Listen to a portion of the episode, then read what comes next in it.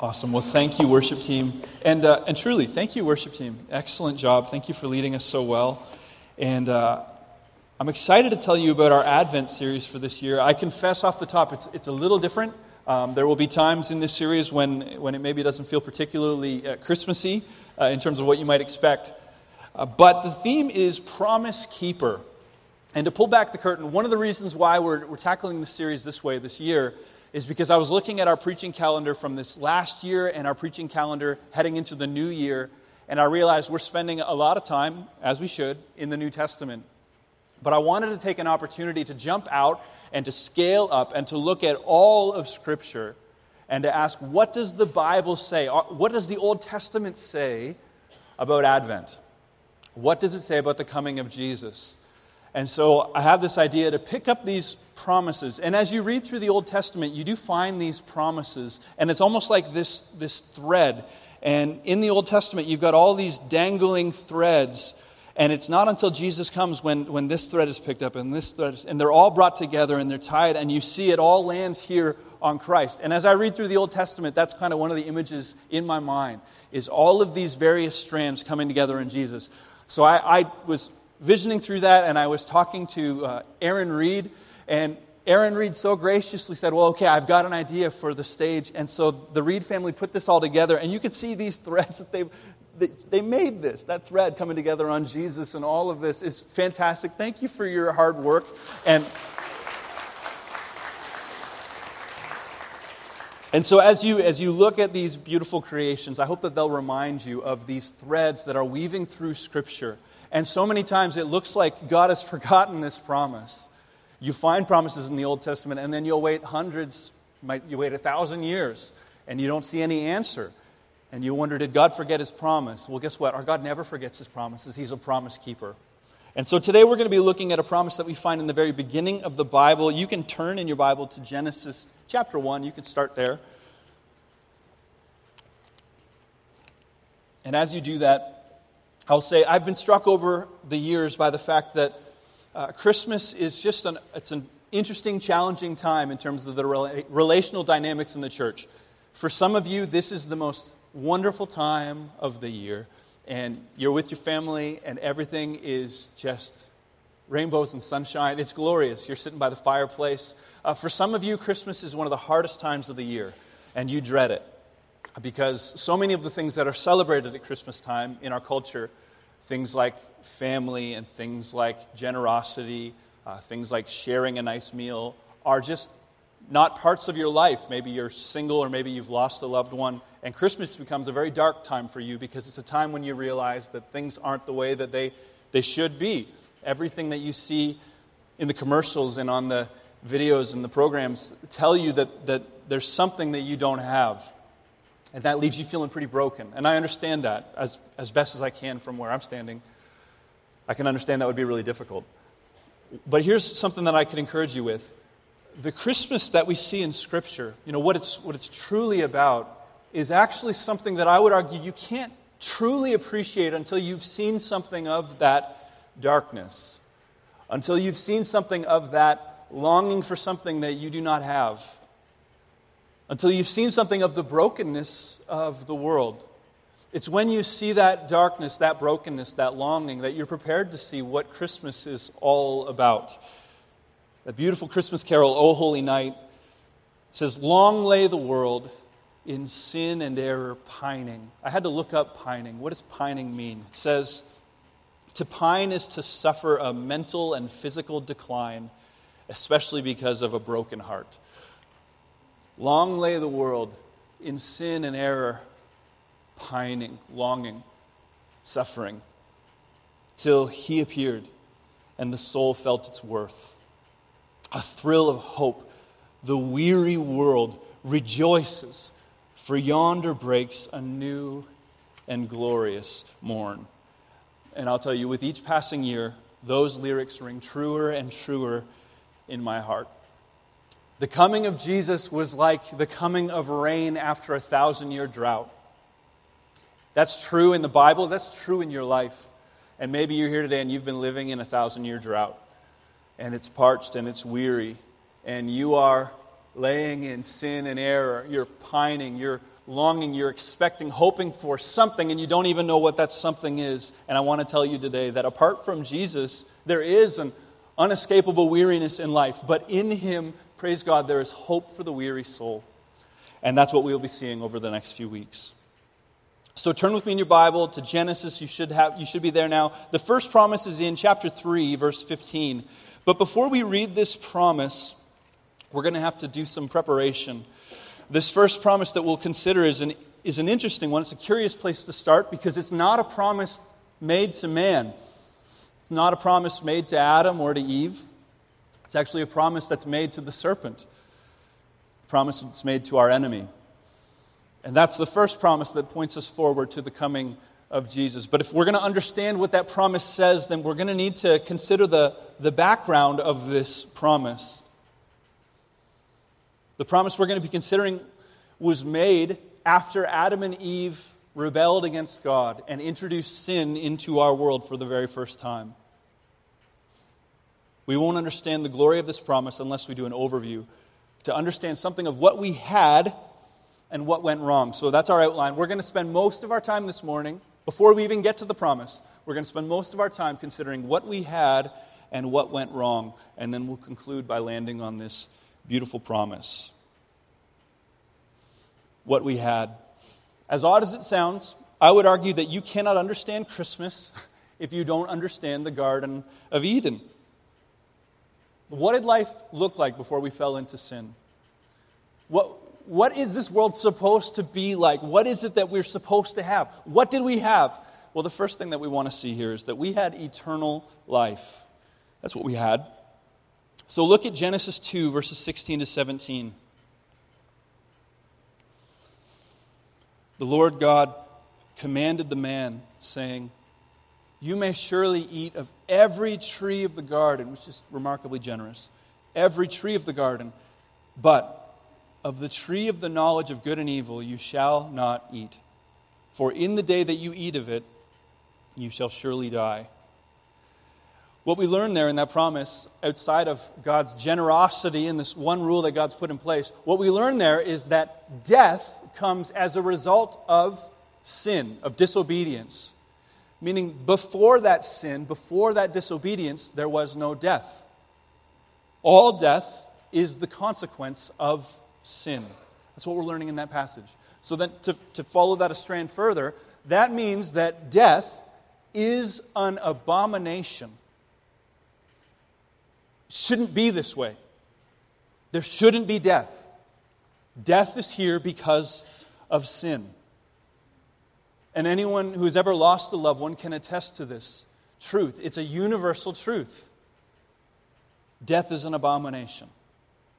So when we lose someone, we feel something deep inside of us a, a deep sense of frustration, a deep sense of anger, a deep sense of despair and something inside of us cries out, This isn't right. It shouldn't be like this. And, and the Bible says, You're exactly right. It should not be like this.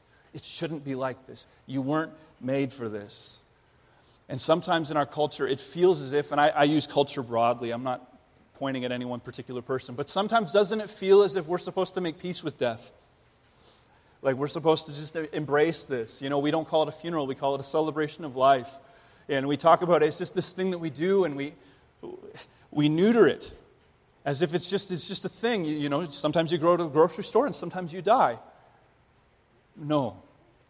The Bible says this in 1 Corinthians 15 26 the last enemy to be destroyed is death.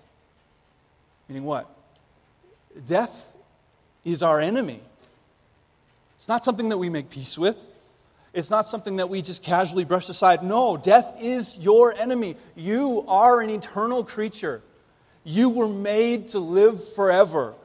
That's why you have a longing for eternity in your heart. That's why death makes you feel the way that it does when you see it and you push back against it because God made you to live forever. That's what we had before Adam and Eve rebelled against God. That's what we lost in the fall. But we had eternal life. That's the first thing. Second, I want you to see we had dominion. So look at Genesis 1 26 to 28. Then God said, Let us make man in our image, after our likeness. Let them have dominion over the fish of the sea, over the birds of the heavens, over the livestock, over all the earth, over every creeping thing that creeps on the earth. So God created man in his own image. In the image of God, he created him. Male and female, he created them. And God blessed them. And God said to them, Be fruitful and multiply, and fill the earth and subdue it, and have dominion over the fish of the sea, and over the birds of the heavens, and over every living thing that moves on the earth. Now, there is an awful lot that we could say about what we just read. I want to focus in on a theme here, however. It talks about how we're made in the image of God. And if you've come to the Life Together program for the last two weeks in our breakout, we've been talking about what it means to be made in the image of God. And there's, there's a lot that you could unpack even in that one expression. But I would say the main takeaway that we should see is this idea of, of authority. So, in the ancient Near Eastern world, a king was said to be in the image of God, which meant that the king, when he spoke, he spoke with the authority of his God. And when he acted, he acted with the authority of his God. He was a vice regent for his God. And that's kind of the idea that we're seeing here that God made man in his image to resemble him to the world. That's why you exist. To resemble him to the world to, to go out on his mission and to do his work on his behalf, to resemble him to the world. We are image bearers, which means, according to the Bible, you are not just another animal. Which, boy, that should shape our anthropology, shouldn't it? Should shape the way that we see ourselves and we see one another. See the person struggling with homelessness on the street, the person in the womb, the person living in the developing world. We, each and every one of us, the person we disagree with on the internet. We are image bearers of God, each and every single one of us, walking, talking representatives of the God of the universe. It's incredible and He's called us to exercise dominion in this world. So Adam and Eve are in the garden, but God has given them this commission to extend out His rule into the world, to, ex- to cultivate the world, to move out the boundaries of the garden. He tells them to be fruitful and to multiply, to fill the earth and subdue it, to have dominion over the fish and the birds and every living thing. He makes them to work, to cultivate, to extend. I want to pause there because I want to make sure that you hear that and think about that. We were made to work. You were made to work. Now, we hate work so often. So often, don't we spend our lives doing everything we can to not work? You know, sometimes some of you just have jobs that really suck the life out of you. You know, the curse of Adam, do you remember what his curse was?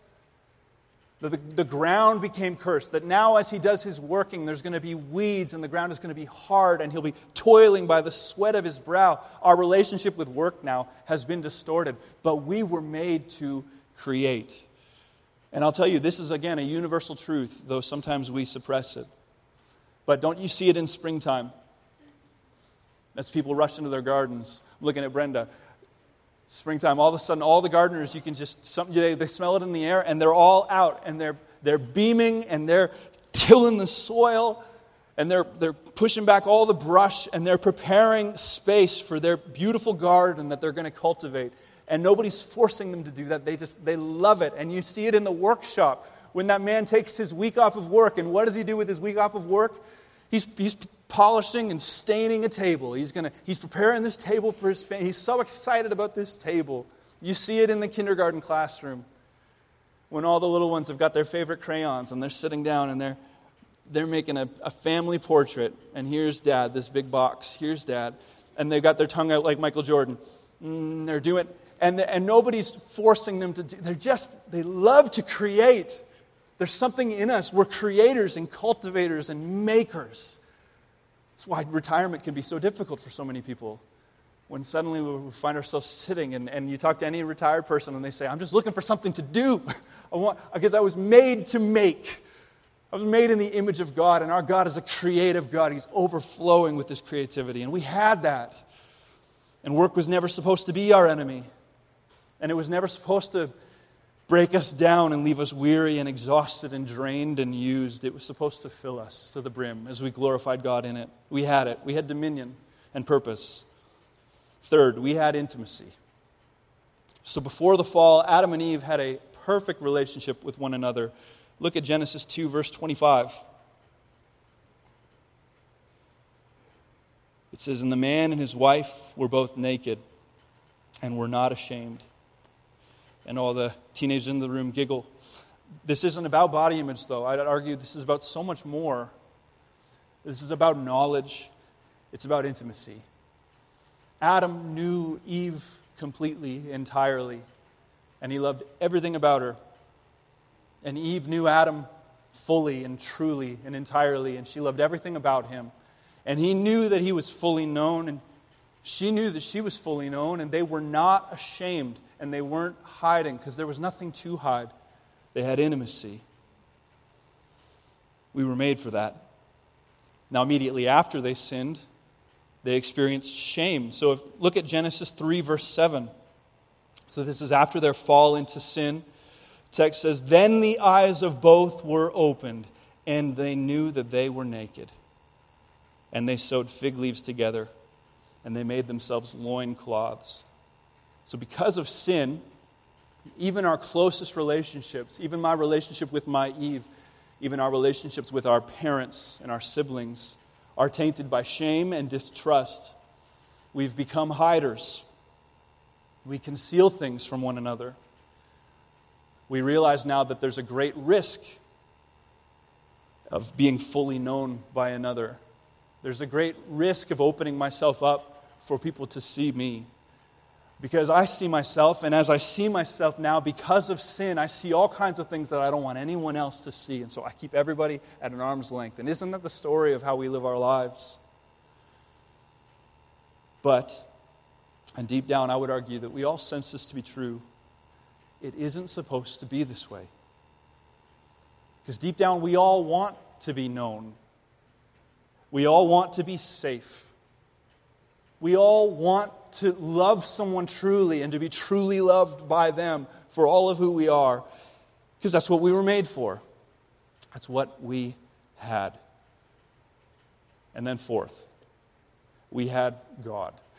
And I don't want you to mishear that as if to say we don't have God now.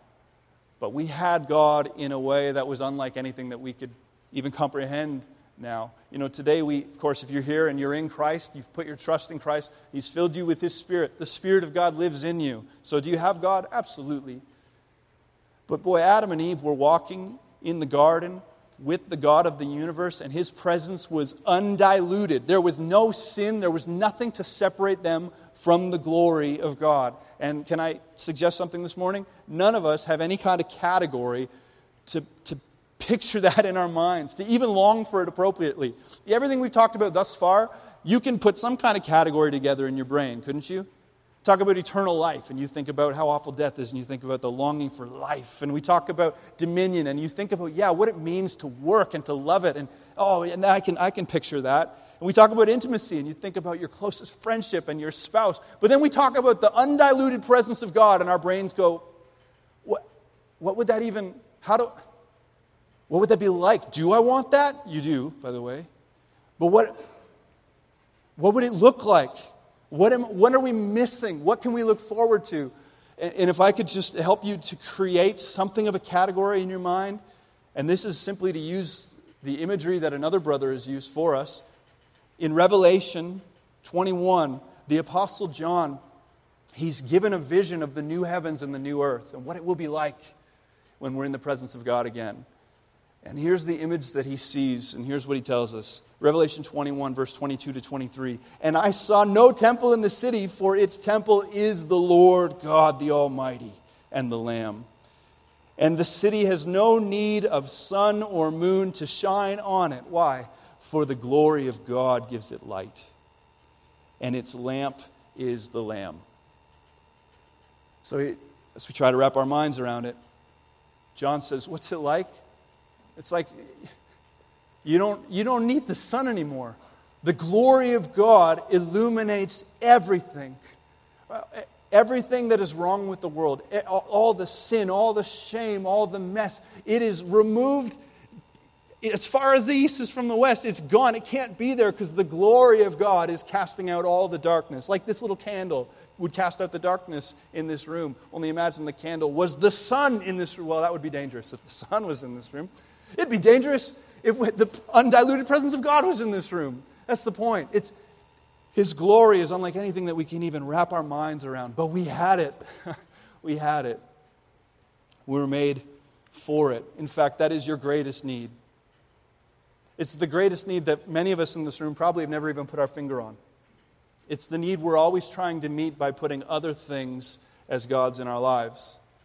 Well, perhaps if I make my children my God, then if I put them at the center, then all of my fulfillment will. Perhaps if I put my spouse at the center, or my, if I put my career at the center, if I, my, my money at the center, my pleasure at the center, my rest at the center, and yet nothing can ever bear the weight of being the very center of your life. It always disappoints you, it always lets you down. Do you know why? Because it's not God. And you were made for Him. You were made to know Him, to live with Him, to love Him, and to be loved by Him. And I want to, just before we go further, and, and we're going to move on, I do want to take a moment to draw your attention to the beauty of what God's Word says you were made for. The beauty of what God's Word says we had and what it points forward to. And I want to just contrast just for a moment, not to be argumentative, but you know, I'm, I'm familiar with what the Prophet Muhammad teaches about heaven and, and perhaps you've heard of, of his hadith where he says that there's going to be 72 virgins for you in heaven. And, and the heaven that Muhammad would propose is a heaven that caters to the sinful part of me, the indulgent, taking part of me. But it's not the heaven that I know that I truly need. Or the heaven of Buddhism, the nirvana, that place of complete self forgetfulness. It's essentially non existence. And inwardly, I just know that's not what I need. To be free from pain is to be free from love, is to be free from all of it. It's to not exist, and that's not what I need. And for the atheist, which caters to the realism in me, which says, listen, buddy, this is as good as it gets. So do the best with what you got, because when we die, it's done.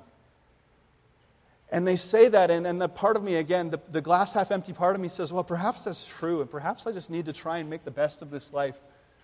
But then there's something inside of me that says, that can't be true, though, because I've got these longings for something more, and where did they come from? God's word says, is beautiful. He says, you know what you were made for? Life, and creativity, and love, and relationship with me. That's what you're made for, that's what you had, and that's what you will have. And I read something last night. I want to read this quote to you from C.S. Lewis, and then we'll move on. But a powerful quote. It's from The Problem of Pain. It's quoted here by John Piper. It's not on the screen, so you'll just have to listen. He says, There have been times when I think we do not desire heaven.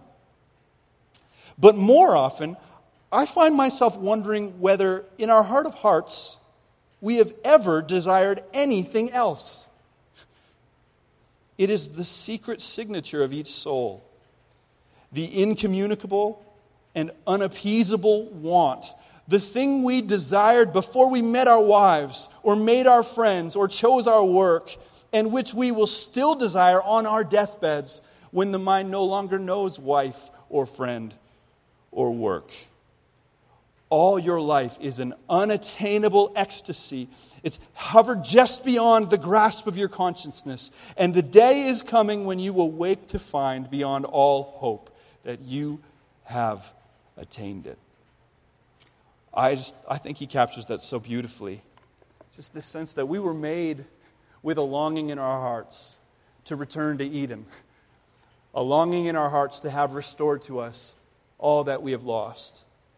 But it begs a question is our second question what went wrong? So we had it. So that's great.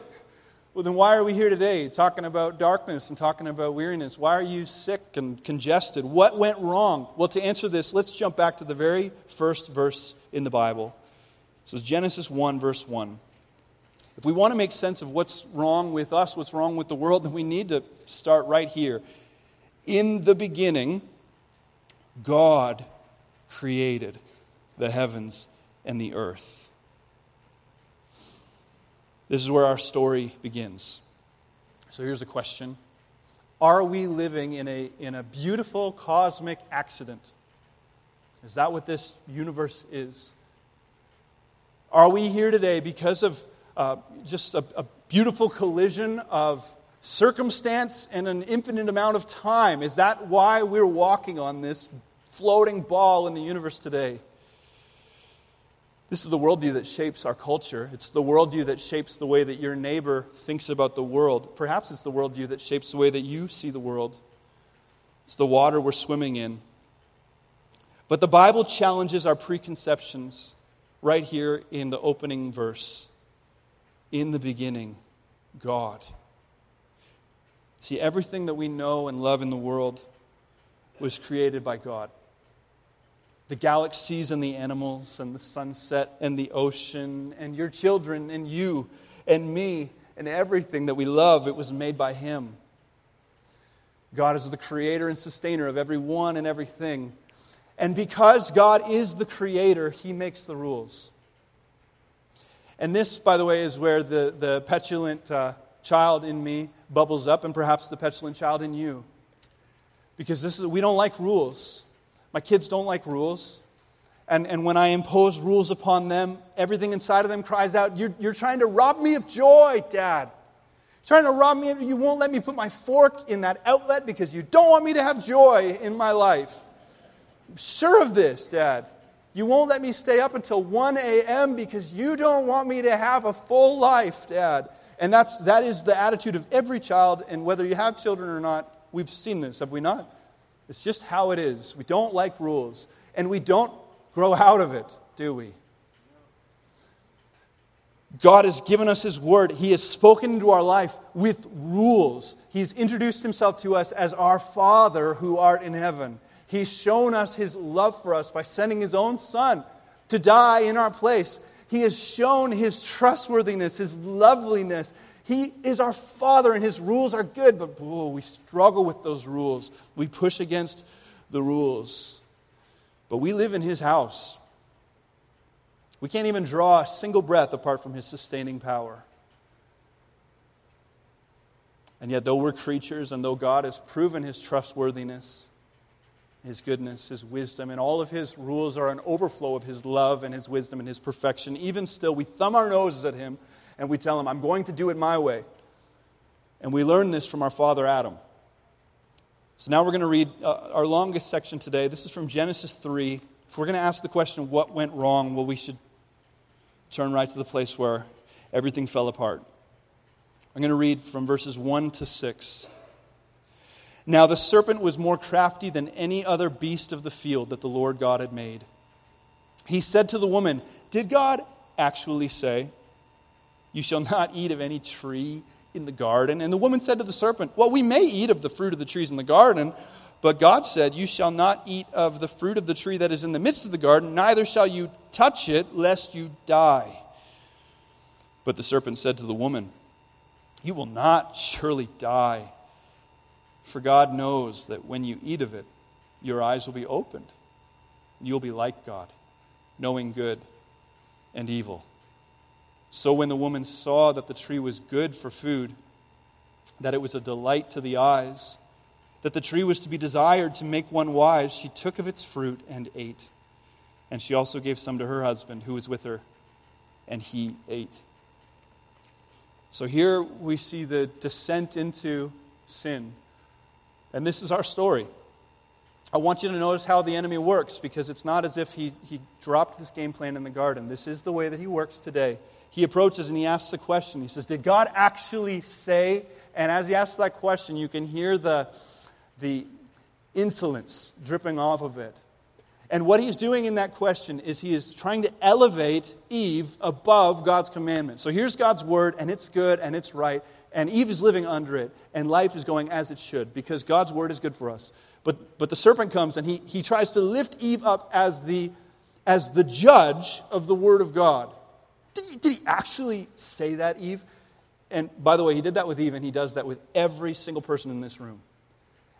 And I could list the five things in my life where I hear the serpent whispering in my ear. Did he really say that, Levi? You're going to live under subjection to that rule? Don't you think it would be, don't you think it would be better if, don't you? And he's, and he's trying to lift us up, and he's doing that with each of us in this room. There are things in God's word where the enemy, he sees this opportunity to, to lift us up as the judge, as the ruler, as the one who will stand in authority over God's word and say, no, this is wrong. That's how he works. He moves into his second question and he undermines the integrity of God. He says, You will not surely die. He's not going to follow. he didn't mean that. He's not going to follow through on that. And then he finishes by casting doubt on the motives of God. He says, For God knows that when you eat of it, your eyes will be opened, and you will be like God, knowing good and evil. And the serpent says, He's withholding from you. And isn't that, isn't that the most effective lie that he whispers in all of our ears? He's withholding from you. That relationship on the other side of God's boundary, that's where your happiness really lies. That lust, that thing you shouldn't be watching over there, that's where your fulfillment lies. That greed, that, that money hoarding, that gluttony, that living to fill your face, that pride, that arrogance, that woman who's not your wife, that man who's not your husband, your happiness lies over here. Do you really believe what God says about sexuality? Do you really believe what God says about your wallet? And, he's, and he whispers these lies in our ears, and I have no idea what lie he uses for you, but this is how he operates. One author rightly notes the tempter targets the Word of God. That's what he does. That's what he did. It's effective today, isn't it? So many times, and, and perhaps even for us on a, on a weekly basis, we find ourselves being lifted up, giving ourselves permission to stand in authority over the Word of God and to say, erase, disregard, not today. And it worked in the garden. In that moment, Adam and Eve rejected the word of God. They embraced the lie of the evil one. They distrusted God, even though he'd never done anything to prove his untrustworthiness. They disobeyed God, even though he had blessed them with overwhelming generosity. And the root of their rebellion, and the root of all rebellion, is a desire to dethrone God so that we can be gods unto ourselves. Because don't we really know what's best? And that's the heart of the rebellion that we're all a part of because we're all born in Adam. It's the rebellion that is that bubbles up under the surface in our hearts, the cosmic mutiny that we've all played our part in. And this cosmic tyranny led to the fall. When we brought sin into God's perfect world, we came under a curse and everything changed. And the life that we're living in now and the world that we see around us now is a result of this fall. We lost eternal life. We lost dominion and purpose. We lost intimacy, as it should be, and we lost God most of all. And Genesis 3 ends, and I'll read it for you. It ends with this terrible scene. He drove, he being God, he drove out the man. And at the east of the Garden of Eden, he placed the cherubim and a flaming sword that turned every way to guard the way to the tree of life. So this is the story of our rebellion. Merry Christmas. this sermon probably feels out of place, and I suspect the following three sermons will as well, in an Advent series as we are. But I want to tell you today that in the center of humanity's darkest moment, at the heart of our darkest story, and by the way, if, if you were God or if I were God, wouldn't this be the end of the Bible? See you later. Like uh, this, he gives them everything. God has given us everything. And then we look up at God and say, Forget you, I could be God. That should be the end of the story. Fire and brimstone and death and seal. I'm gonna, we're going to start again, but that's not the end of the story. It's just the beginning of a story that blows our minds, a story that reveals, actually more than even the first three chapters of the Bible, that reveals God's indescribable love and mercy. And in the beginning of this story, we find this promise promise of Advent. So look with me now to this promise. Uh, all, after all that time, we're now turning to our text for this morning. But as I said, most of our time was devoted to the intro. But here, as we come to our close, I want to land on this promise and show you why it's such good news. It's in Genesis 3, verse 15. God turns to the serpent and he says to the serpent, I will put enmity between you and the woman, between your offspring and her offspring. He shall bruise your head, and you shall bruise his heel. Pause there. Now, I've been a Christian for a while, and I've heard so many sermons preached on this that it, it feels commonplace to me. There could be someone here who's hearing that for the very first time. Imagine you're reading through Genesis 3 for the very first time. It would be very easy to rush past that verse and go, What? And move on. It, if, if you were to stop for the very first time of reading that, if someone were to pause you and say, Hey, that verse right there is one of the top 10 most important verses in all of the Bible, you might, you might be a bit confused. And then if I were to double down and say, In fact, that verse right there really sets the framework for the entire Bible, and dare I say, the framework for our entire existence. Again, they might say, what? Hmm, what is it that you mean? Well, I'm not exaggerating when I say that this verse is that important. We learn here that there is a battle that is being waged. So it sets the tone that there is now a battle. The serpent and the woman, his seed and her seed. A battle is being waged, and we're going to we're going to watch that trajectory all through the Bible, and we're going to watch it all through the news, and we're going to watch it all through even our own personal lives. This battle between the darkness and the light, between good and evil. The serpent, the, the devil, he's at war with humanity. Now, I want to say something very clearly right here because you could fall into error if you mishear me. He's at war with humanity, not with God. There is not a cosmic battle between God and the devil. You know why? The devil is a creature, he is a created being. He does not stand a chance against God. We shouldn't read the Bible wondering, like, will God win? God won from day one. He, he won from day one. But, but where's the battle being waged? It's being waged between the devil and you and me. And we see that teaching all through the New Testament. The devil's like a roaring lion prowling about, seeking one to steal and kill and devour. He's at war with us. And that's frightening, isn't it?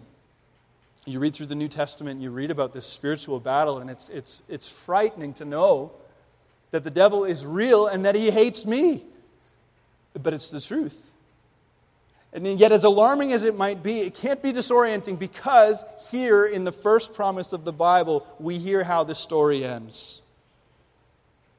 God promises the serpent here in the opening pages of Scripture, he promises our enemy that a woman will give birth to a child, and though he will be struck on the heel, he'll be wounded, he will deliver a blow to the enemy's head. So, this promise is what Bible scholars refer to as the proto evangelium, the first glimpse of the gospel in the Bible. That's what it means first gospel. And the promise is that there is a champion that is coming a liberator that is coming, who is going to restore to us everything that we lost at the fall. And so this is meant to shape the way that we read the Old Testament now. So as we as you flip through the, your Bible and you're reading through your Old Testament, now this should be framing your question. You're asking the question, is this the child that God promised would come? Is this the champion? Is this the one who's going to crush that serpent's head and get us back into right relationship with God? And so, as we read through the Old Testament, that is, that is shaping the drama. Maybe you're here today and, and you, you love reading just good narrative, you love reading good drama. Man, the Bible is an, incredible story. If I wasn't a Christian, I would read the Bible and love it. And here we're finding this, this line that tracks through the story, and we're waiting for a hero that's going to rise up. And so, as these people appear in the Old Testament, we think, is this the one? So, Adam and Eve are out of the garden, and in chapter 4, they have babies. And you've got to wonder if Adam and Eve are thinking, oh, good, because it has been a hard few years. But the champion will hopefully be one of these two, and we'll get back into the garden, and we will have served our 10 year sentence or whatever. Do they, like, do they have a framework for God's timeline? So, they've got Cain and they have Abel. And Abel actually looks to be a promising young man. God's pleased with Abel. Abel brings an offering to God, and it's generous, and God is pleased with the heart of Abel. And maybe this is the champion until Cain kills him in a field. And then you think, oh no. And Adam and Eve are thinking, well, they're grieving, obviously, not to make light of it, but, but we're living in a battle.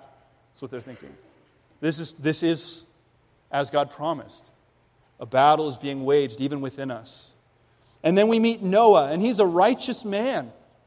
So righteous, in fact, that God delivers Noah and his whole family, saves them from this flood that he, he sends to the earth to judge us for all of our sin and our wickedness. But not Noah, he's righteous. And you read that and you think, well, perhaps this is the son of the woman who's going to set it right. And then he steps out into this world that has been washed from its sin. He steps into essentially a new Eden. And you think, New Eden? New Adam. He's the one. And what does he do immediately? He gets so drunk that he blacks out naked. And you're reading the story and you think, not what I expected. He's not the one.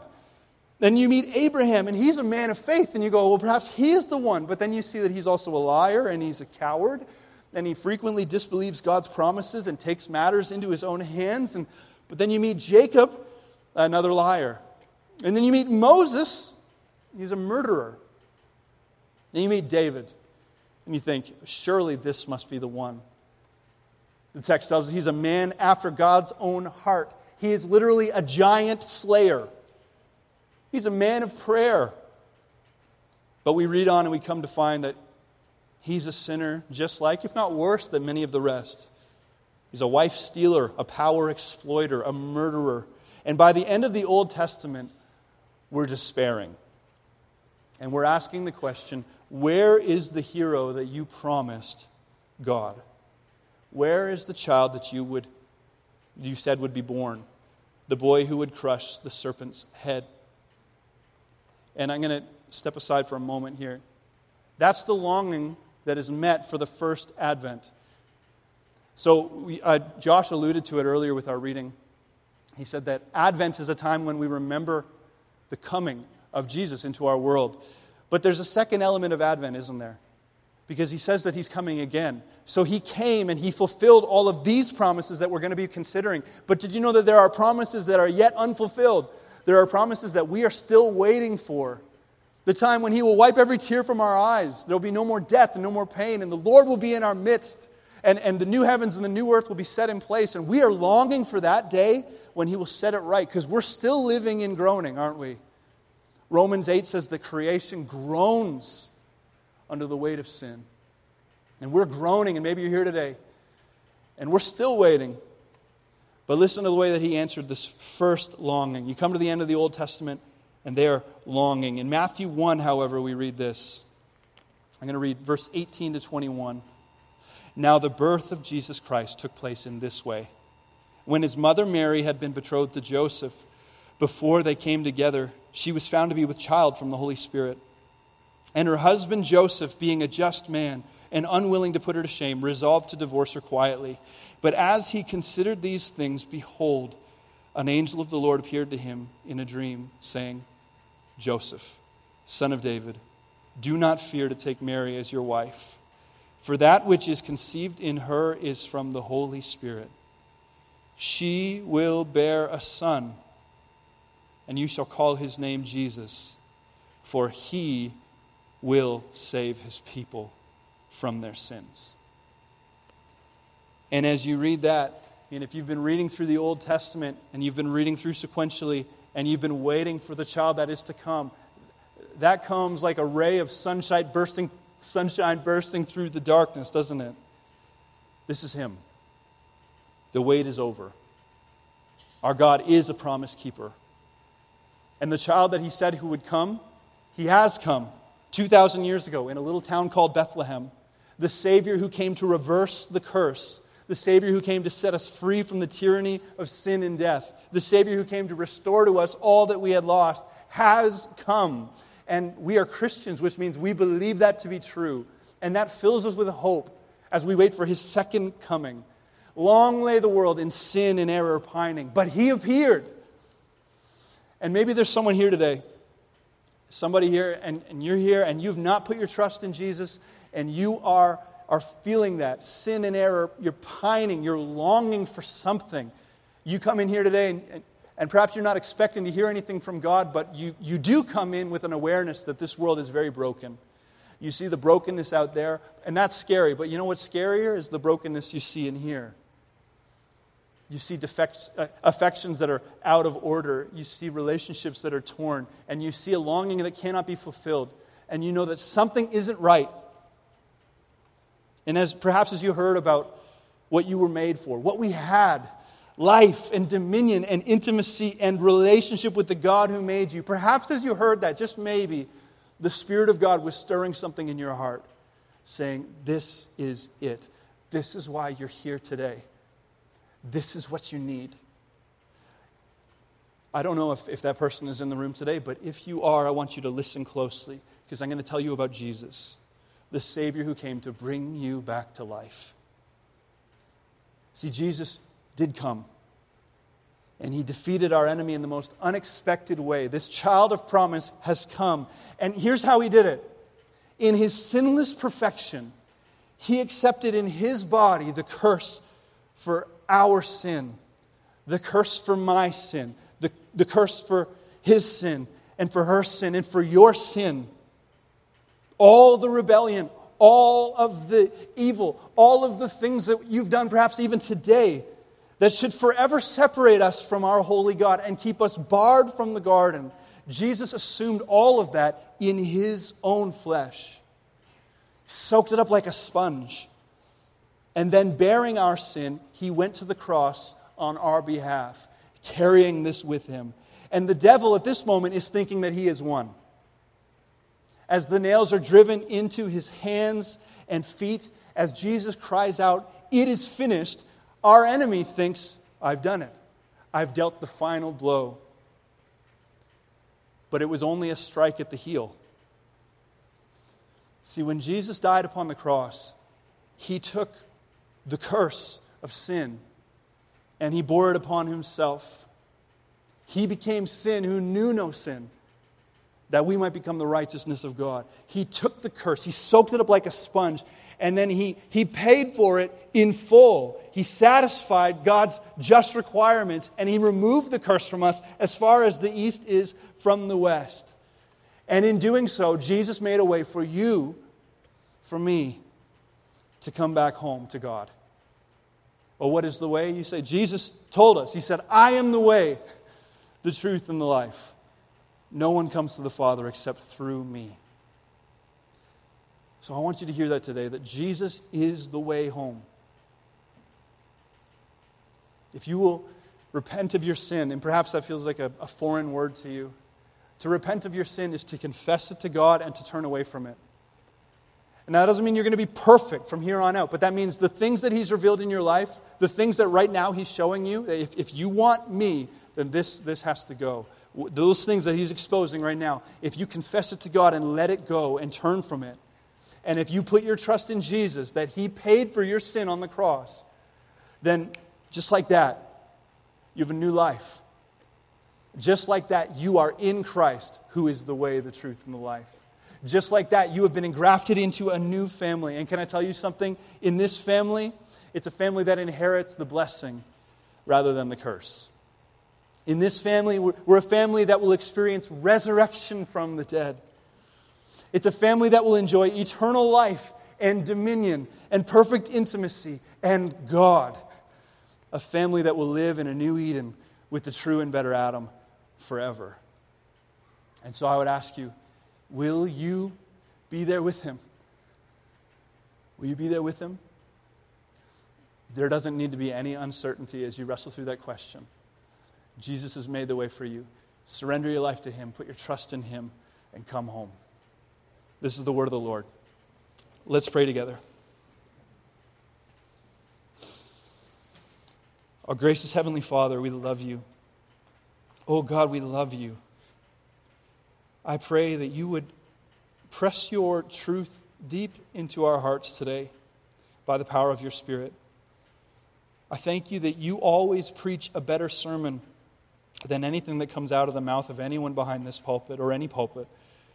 Because it's your word, it's your truth, it's your spirit that opens our ears, it's your spirit that applies the truth to our hearts. And so I'm asking God that you would do a miracle today, that you would bring a heart of stone to life, that today a heart of stone would become a heart of flesh, that today a person who is separated from you because of sin would be brought into the family of God as they confess their sin and trust in your Son, Jesus Christ. Thank you that you are the God who brings us home. God, and we confess that there's not one of us here today who deserves this grace. That's why it's called grace, God. We can't earn it. Not one of us, God. Not one of us deserves it. And yet, you've extended it to us freely through your Son.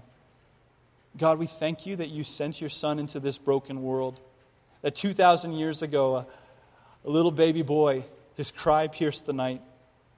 And that little boy, fragile and frail as he was, was the eternal living God of the universe, condescended down to be with us, one of us, to walk among us, so that we could be free, to do for us what we could never do for ourselves, to be the true and better Adam, to set free the hell-bound man. God, you have done it. And because you have done it in the past, we know, God, that you will keep your promise. Lord Jesus, you will return and you will set all things right. And the dead, those who have passed on before us, will be raised. And God, we will be raised with them and will receive new life, and we will live with you in the new heavens and the new earth forever.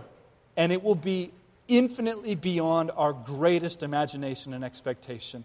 God, I pray that as we go today, God, that all of the sweet pleasures of life, God, the, the joy that we feel as we, we look at our loved ones, the, the sweet taste of our food, God, the sun on our face, that all of those little moments of, of pleasure would turn our hearts to look forward with hope and expectation to glory with you, God, because everything that we enjoy in this life is just the tiniest foretaste of what you've made us to enjoy forever.